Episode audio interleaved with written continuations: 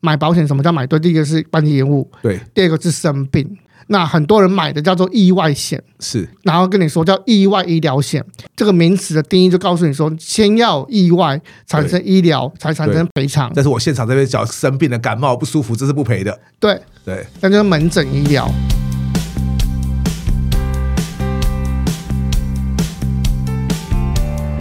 一谈就赢，Do the right thing。大家好，我是 Alex 邓志豪，欢迎收听一谈就赢。我们希望透过这个 Podcast 频道，让大家对谈判有更多的认识，进而能透过运用谈判解决生活中的大小问题。现在正好是农历新年的假期啊，不管是国内或是国外，大家应该都是合家出去旅游的好时机哈。我特别邀请一位啊，对旅游相当熟悉的来宾，他是永城旅行社的业务经理岳志刚，我们都叫他小岳哈。来，小岳来跟大家问好一下。大家好，我想邀小月来上这个节目，其实想邀了很久，不止因为小月对旅游非常非常熟悉，你已经有将近二十五年在这个行业的经验了嘛，对，不小心就过了二十多 年。时光过得很快哈、，对，所以我想由他来谈旅游，绝对比很多其他人来谈旅游，我觉得会有很多更深入的角度。这是我为什么说我一直想邀他来上这个节目。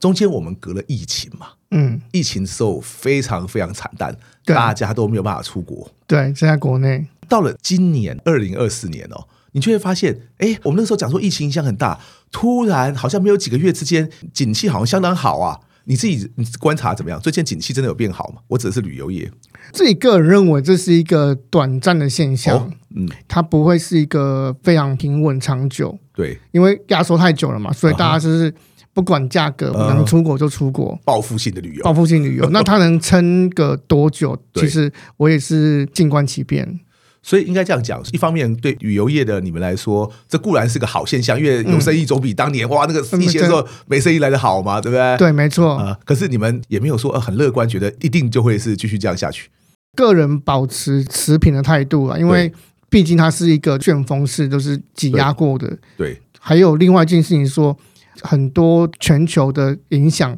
嗯还没有反映到最后的价格面，你指的那是哪方面？例如说譬如说像乌俄战争啊啊哈、啊，譬如说像中国大陆正在内卷啊， o k 对所以他们那些出境潮还没有出来。对，然后乌俄战争它其实整个影响的是电费，嗯哼，是然后还有全球油价的问题，没有错。那它还没有真正反映到最末端。对那我们现在都还在享受那个红利，因为哦中国人没有出来嘛，哦，他们那边的报复心理还没有出来。他现在已经开始出来，但认为还没有像呃之前这样是大举来袭呀、哇，各地都是那个中国人呐、啊觉得目前还没有，即使现目前在还都已没经有开放，对，对，我们把它分两边来看好了，国内的旅游跟国外的旅游，你觉得现在最新的趋势有什么变化？因为我老实说，我个人在疫情之前，我也是以国外旅游为主，嗯，可是就是因为那三年呐、疫情，因为那时候没有办法出国嘛，其中有些还是小月的帮忙，我也在国内旅游多花一些时间，才发现说，哎，我们国内其实也有很多很适合合家旅游的地方。嗯，那么我不太确定，就是说在现在会不会有大家觉得说我终于可以出国了，所以呢，啊，国内旅游就反而会受到一些影响。你自己有发现这样的现象？呃，很明显是饭店的业务会出来拜访，这这是个很明显的事情。疫情的时候，其实因为大家都封国内嘛，嗯所以饭店的业务根本没有空出来拜访我 们。现在就明显的比较有空出来拜访我们。对。那第二件事情是我感受到整个房价 M 型化更严重，哦，真的吗？然后更多类型的饭店出来，嗯哼，都市型的饭店，以往比如说像高雄啊、台中啊对，这一类的，就是它可能需要靠一些团体旅游客，嗯哼，是那，它现在也往譬如说靠一些整体经济带动，譬如说像高雄，它现在狂办那个演唱会，嗯对啊，对啊，它就拉演唱高。会大家说我想订对房就订不到啊，对，对，以前都是靠一些那种阿公阿嬷团嗯啊，路过踩点啊，嗯嗯，是，因为它的景点也不够多嘛。但是现在他们越来越多 M 型化之外，就功能性越来越多，就是说对，大家的住宿目的跟以往不一样，是说他更精确地知道他这次要选什么饭店。是。譬如说像高雄 H Two 哦，是很多人就说我就是要去那边吃早餐。 对我超喜欢 H two，我有超对，那对啊有一些人就说我就是要去看演唱会，对就是更明显的住宿的选项了。是，那价格上也比较 M 型化，就是度假型的饭店，它这就是有够贵。对啊。对，那我这件事情疫情过后更明显了。我之前写了，我不知道你有没有看到，就是在讲那个古关侯西诺嗯侯亚西那诺个、亚哇那个文章，结果当场爆红啊。后来呃，根据那个做了 YouTube 影片也是爆红啊，一大堆来点阅啊，大家对红西诺亚都很有兴趣。那个就是你刚刚所谓的 N 型化的、这个对稀缺性，呃对对对高的那一端嘛，对不对？对，因为我自己也觉得很贵。我还在那篇文章有说啊，当大家都觉得说哇，一个晚上两三万很贵的时候，第一个一个晚上两三万的确很贵了，但那在台湾那还不是最贵的，而且我指的都是平日哦，不是那种什么特别假日哦，一个晚上就是三五万起跳的饭店。你自己怎么观察这个现象？因为真的很可怕、啊，一个晚上两三万、三五万，很多人一个月的收入都不到这个钱啊。我们讲的这些高价的饭店，搞不好你想订还订不到哦。这是只有当年疫情前是这样吗？还是疫情之后它这个趋势还是会继续？会趋缓一点点，是但我觉得这件事情不会结束，因为大家目的性的旅游越来越强烈。嗯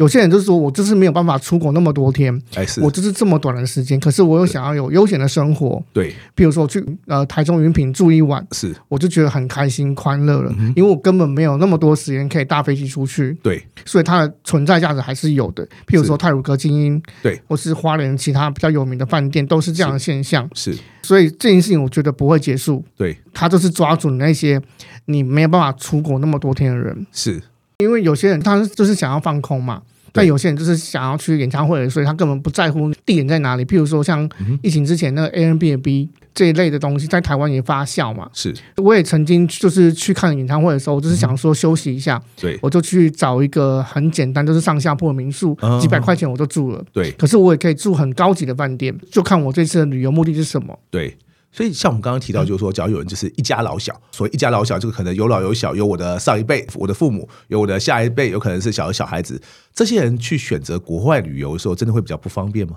相信是会，因为你带两个人的时候行动方便，哎，那四个人的时候对稍微有点意见分歧。对但是当你有大有小的时候，你就对要考虑到每个人的行动力。啊，对，譬如对说，如果今天我们比较长辈的时候，我是们第一个就要考量说对他去的车站方不方便。对然后他能走多远，是啊有没有电梯方便，对每天排的行程也不一样。如果你是跟团的时候，你在坐在巴士上；可是对你自由行的时候，你或自己出去玩的时候，嗯哼你可能早上走一个点到两个点就结束了，你根本没办法排更多的点。那但是你如果今天在国内的时候，你可以把它放在那边，啊你就继续各玩各的。可是你到国外的时候，你不可能放它在那边，哦，因为我们拉车搞不好从这个点要到下一个点了，对，所以势必大家都要呃经过这段路程嘛，对，对，所以你根本不可能放那边说啊，我在那边休息等你们回来，不可能做不到，是是。对不对？我自己上次去济州岛，我是自由行的、啊在吃饭餐厅的时候，我就听到邻桌一群有年轻人啊，但是主要的就可能是带他们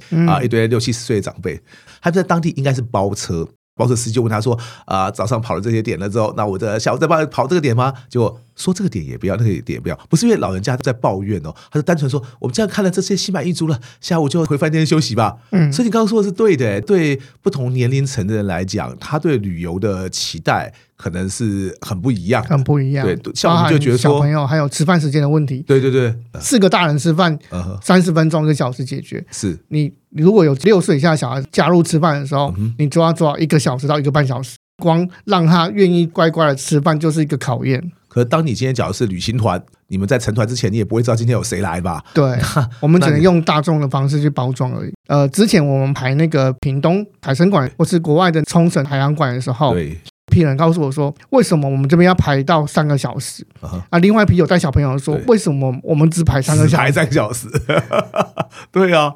换的是我会觉得说，这个小时搞不好会显太短了。嗯你今天很多海参馆不是会有很多表演对，吗？之我类要等的。表演嘛。对啊，三个小时我还不见得都赶得到呢，对不啊对？对，真的每个人有不同需求。国外旅游，你觉得我们在疫情之后趋势上有什么变化？国外旅游部分的话，其实我觉得第一个就是它的那个房价上涨的速度非常的快哎，，这点我有观察到，哎，就是我在那个时候疫情刚开放的时候，然后我去了日本嘛，嗯那我接下来几个月之后再去日本，我发现说同一个饭店啊，哇，这个价差、啊、可以差到可能要从五千块一路涨到七八千块，所以涨了超过五成以上，哎，疫情快要结束之前，我就告诉很多客人，就朋友是说，你现在快订，因为我预估最少二十八起跳哦，在涨。那他问我为什么，我说因为嗯在疫情的时候呢，大家刚结束，需要吸引大量人潮，所以是，各地的政府对一定会有一些补助电费的方案。嗯哼嗯哼，是但是，一旦结束之后，人潮够了，我就不会补助了。是，加上说他们内需也出来了，对，还有全球的欠人，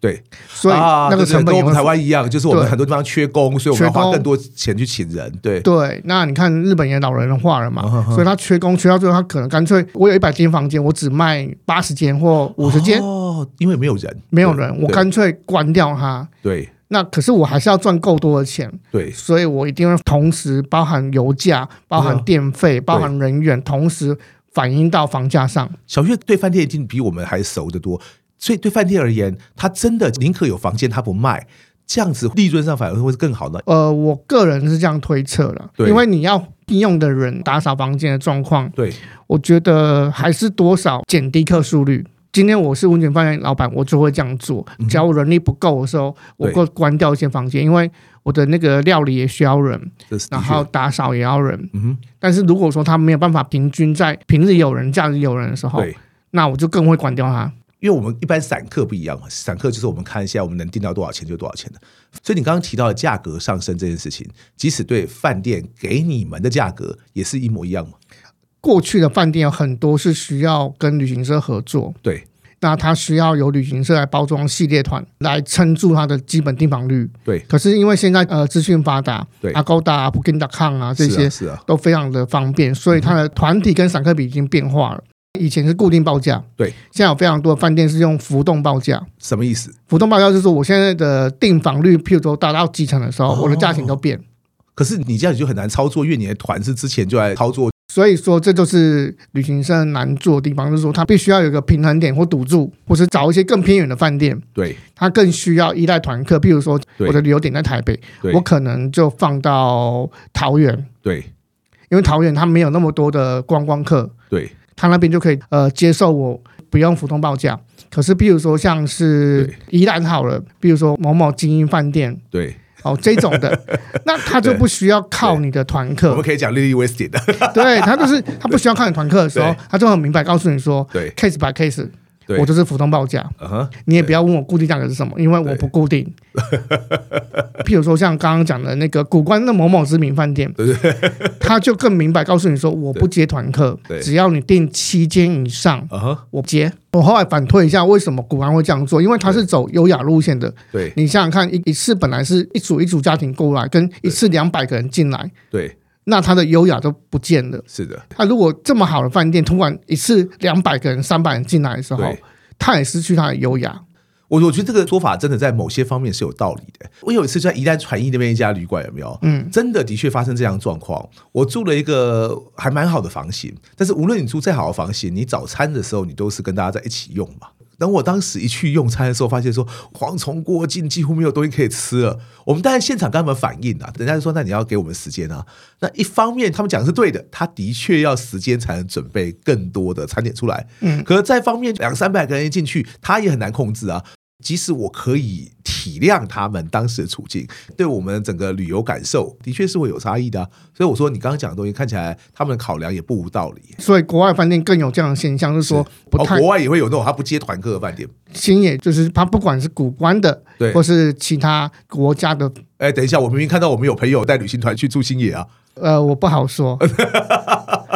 北海道的新也是接受的，那个地理位置，你说你要接大量的散客，好像除了滑雪季之外，哦，OK 其他是有困难的。对那旅行社就会做一个方法，就是说对，哦我淡季吃你的量，你旺季就给我房。 哇，可能对旅行社来讲，那你们也是苦不堪言。那我们当然是旺季，我们需要有更多的生意可以做啊。那淡季我要叫谁去啊？对对对，所以就是你有时候会看到我的脸书上有一 些特别的价钱，我就说旅行社不缺赌徒 嘛。呃，哈哈哈哈哈对，啊不管是国内国外，有没有什么地方是比之前还更热门的？又或者是什么地方呢？其实我们过年之后，另外找时间去也会很不错的。你有没有什么推荐的地方？先讲过年要去哪里好好了，好，过年要去哪里？我觉得首推就是韩国，韩国呃 CP 值比较高对，因为它是请全国之力在处理观光的事情，哦，这样子，对哦所以说它购物啊，对或是景点啊，或是 DIY，它都很努力的在包装适合大量观光客进驻。你认为韩国政府有在想办法振兴这种所谓的呃国际间来的观光？譬如说早期我们诟病的，譬如说摄影小弟，嗯他就发展出来说变成拍一些比较帅的欧巴。那购物的时候，呃，对早期说有压力，后来他对就开始演化着让你感觉无压力。说早期那种就买一些保肝产品，然后买不到多少不能走这种，现在比较少。这种我觉得这几年他们一直振兴之后，变成更少。还有这样会被淘汰，他没有办法应付市场那个嘛？对再来就是他一直开周边的机场，对比如说首尔就有他的金浦机场嘛，对对，开一些什么青州机场，有一些哎我也对嗯没有听过的，但他就是一直在努力把这些机场对活化。嗯哼，然后他的团费上也让你觉得没有压力。对譬如说，像之前我有一组客人，他在淡季的时候，刚好台湾有包济州岛，有一个专案对让你住五星级饭店对三个晚上，对他又有吃又有住又有玩，对，他招待全家族出去十多人，嗯哼，嗯哼他花不到十万块，哦，这样很划算呐、他一次就在家族成名了。对对对那你如果说去日本然后其他的地方，对它绝对是你平日两倍以上的价格。贵，因为光是机票就是贵嘛。对，就是可能机票，你可能平常东京一张可能一万多块，对一万出一万五，可是你到春节的时候都是三万四万起跳。再来还可以去哪里？有一个地方我觉得啊大家可以评估一下，去土耳其，哦，土耳其，对它就是现在接近比较对、呃动乱的国家旁 边，所以它一定会是最便宜。其实我有很多欧洲当地的朋友，尤其是英国人，他们超喜欢去土耳其度假的。我就问他说：“哎、土耳其为什么那么好玩？”他说：“重点不是好玩，重点是便宜。便宜对他连欧洲人他们自己也认为，就是说，哎、便宜对他们来讲是一个很大的要素。因为就像你刚刚提到的，自己一个人去多花一点钱可能没什么，一家五口去哇，那乘哦那以就五啊很，对啊所那就以很连吓人欧洲人他们也会在意耶。所以土耳其哦是你认为呃相对来说比较便宜的选择。对，但是品质上也还 OK，因为便也还 OK 便宜那为什么我常听到土耳其有一些就是不同的团、不同的价格，那有些团回来都抱怨连连，为什么会差异那么大？第一个当然是机票价格嘛，有一些旅行社早期的时候会啊买断票，对对对对对，所谓买断是说我我一次买一个系列团，哎或是我买十个日期，或是是二十个日期，或是是一整个年度。对那我就是很早以前就把你买下来，会比其他旅行社少一些些对。嗯第二件事就是它的拉车时间，有些它会配中段飞机，有些对不会配中段飞机，就全程拉车就很便宜。哦对，因为加飞机就一定贵啊，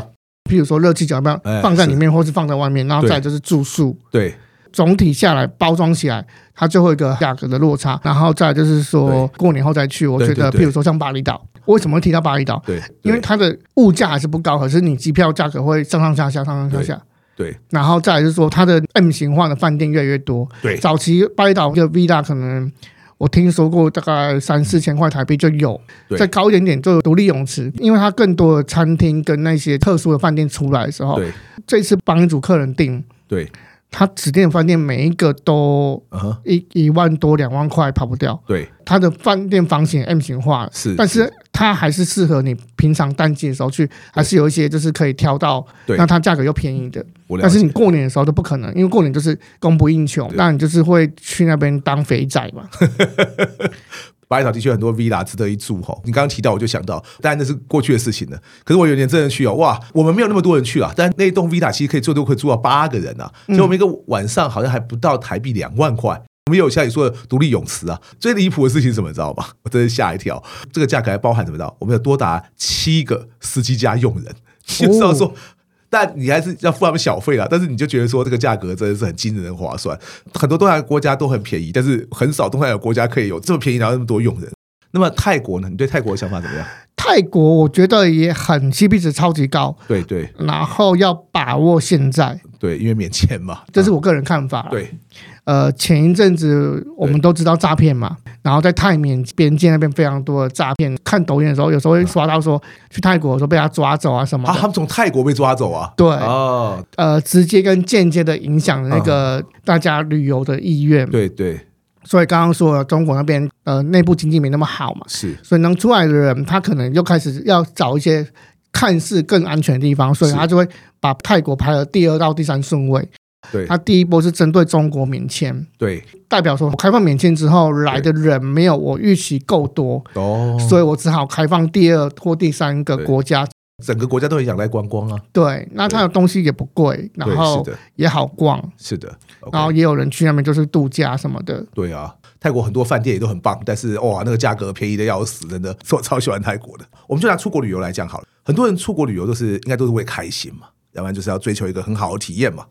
那么在过年，我们现在大家很多人都要出国的时候，是不是很容易会遇上一些和旅游相关的意外或者麻烦呢？你对我们会不会有建议？我们该注意些什么呢？最简单的建议，大家最不会记得，然后最常发生就是是什么？护照校级不对，哦，带 OK 错护照，就是新旧护照带错，对然后签证没有搞定，护照带错的最常发生，最常出国的人，对反而是很少出国的人反而不会发生，啊，真的嗯吗？真常出国才发生护照的问题因为都太有自信 了。啊？你是在提醒我就对了没有没有没有没有，我是说，大部分就是对他会觉得这是最不可能发生的事情，但是我们是最常遇到就是说护照忘了带，或是说带错本。是。我们甚至遇过老公带到老婆 的，然后老婆没要出去。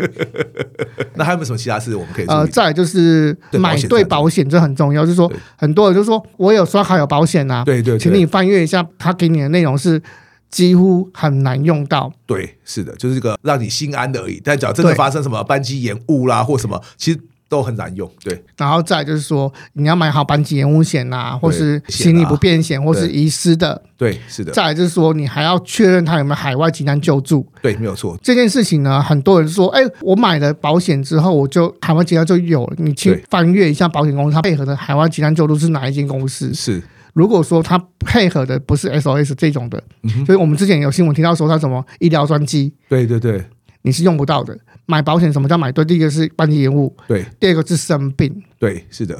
那很多人买的叫做意外险，是，然后跟你说叫意外医疗险，这个名词的定义就告诉你说，先要有意外产生医疗，才产生赔偿。但是我现场这边脚生病了，感冒不舒服，这是不赔的。对，对，那就是门诊医疗。那很多人只看到说我有买保险，嗯哼，那我有班级延误险了，可是他忘了说你有没有就是一般医疗。呃，早期我在帮一些商务科规划的时候，我会请他买两份保单，是一份就是属于产险公司制造出来，就是比如说旅游不便险之类的，对先买起来。有些公司它是有比较强项，是属于在疾病医疗部分。对，我有个客人在在越南，呃，受伤的时候发生蜂窝性组织炎，哇，这件事情要小不小，要大不大。刚好他的保险当中有包含到就是疾病医疗，然后他有包含到海外急难救助，是所以保险公司就立刻打给他的医院，对联络病情状况，嗯，然后去监督以及要不要就是启动医疗专机。最后呢，保险公司说，因为你的程度不到医疗专机，哦，OK，但是我们可以让你一位家属过去把他带回来，哦，那不错啊，所以我们出一张机票钱让你把他带回来。对，那他在那边总共住了两个礼拜，越南哦，对，花费超过二十万台币，哇，吓死人，医疗报告出来都是在打食盐水之类的葡对萄糖对，对对，但是还是收你很贵的钱。我自己就有一个朋友，他是在美国，当时状况这样，总之大家开心嘛。他其实不太能喝酒，但他觉得呢现场气氛很好嘛，他就喝了一点酒，就喝了一点酒啊，全身起疹子、过敏嘛，那他就只好住院嘛。其实基本上就是一个饮酒后的不适哦。两天就结账的时候，结果也是十几万。我还研究了一下、啊，这么多家保险公司，那么多保险商品都还能生存，就是他们有各自不同的强项。对举个例来讲，我就看到哦，哎，同一家保险公司，它在医疗方面它搞不好是不错的，可是它在行李那方面呢、啊，它很就只差哎，它搞不好只规定说你只有在搭飞机的时候那遗失才赔。可是像我后来找到另外一家保单，它上面所写说，只要你在旅行中发生了，它就赔嗯你嘛，这样看起来就爽快啊。欧洲有些什么西班牙的国家，可能搞不好整团那边人家干走那种，然后这对东西是旅行团会跑吗？还是你要叫客人自己保？都会让客人自己保，因为那个保费是不低的。再来就是说，旅行社的大部分人没有去钻研保险的条约，我们就是很轻松的，公司说保什么就保什么，对对对，然后哪个保险公司来拜访的时候折数够低。呃，我们就保哪间公司？我接触比较多背包客跟商务客，对我才发现说这边猫腻太多了，还有想猫腻太多、啊，对对猫腻实在太多。不是要帮这个保险公司做做广告哈，但是还是提醒大家，你要衡量一下到底要去什么地方，也就是说你能承担多少风险。对万一那边风险比较高，你搞不好还要保两份保险。对不对，大家就要好好自己考量。谢谢小月今天帮我们分享这么多实用的知识哈。我们今天也谢谢小月参加我们的节目，谢谢小月，谢谢谢谢各位，一谈就赢，我是 S，我们下次见，拜拜拜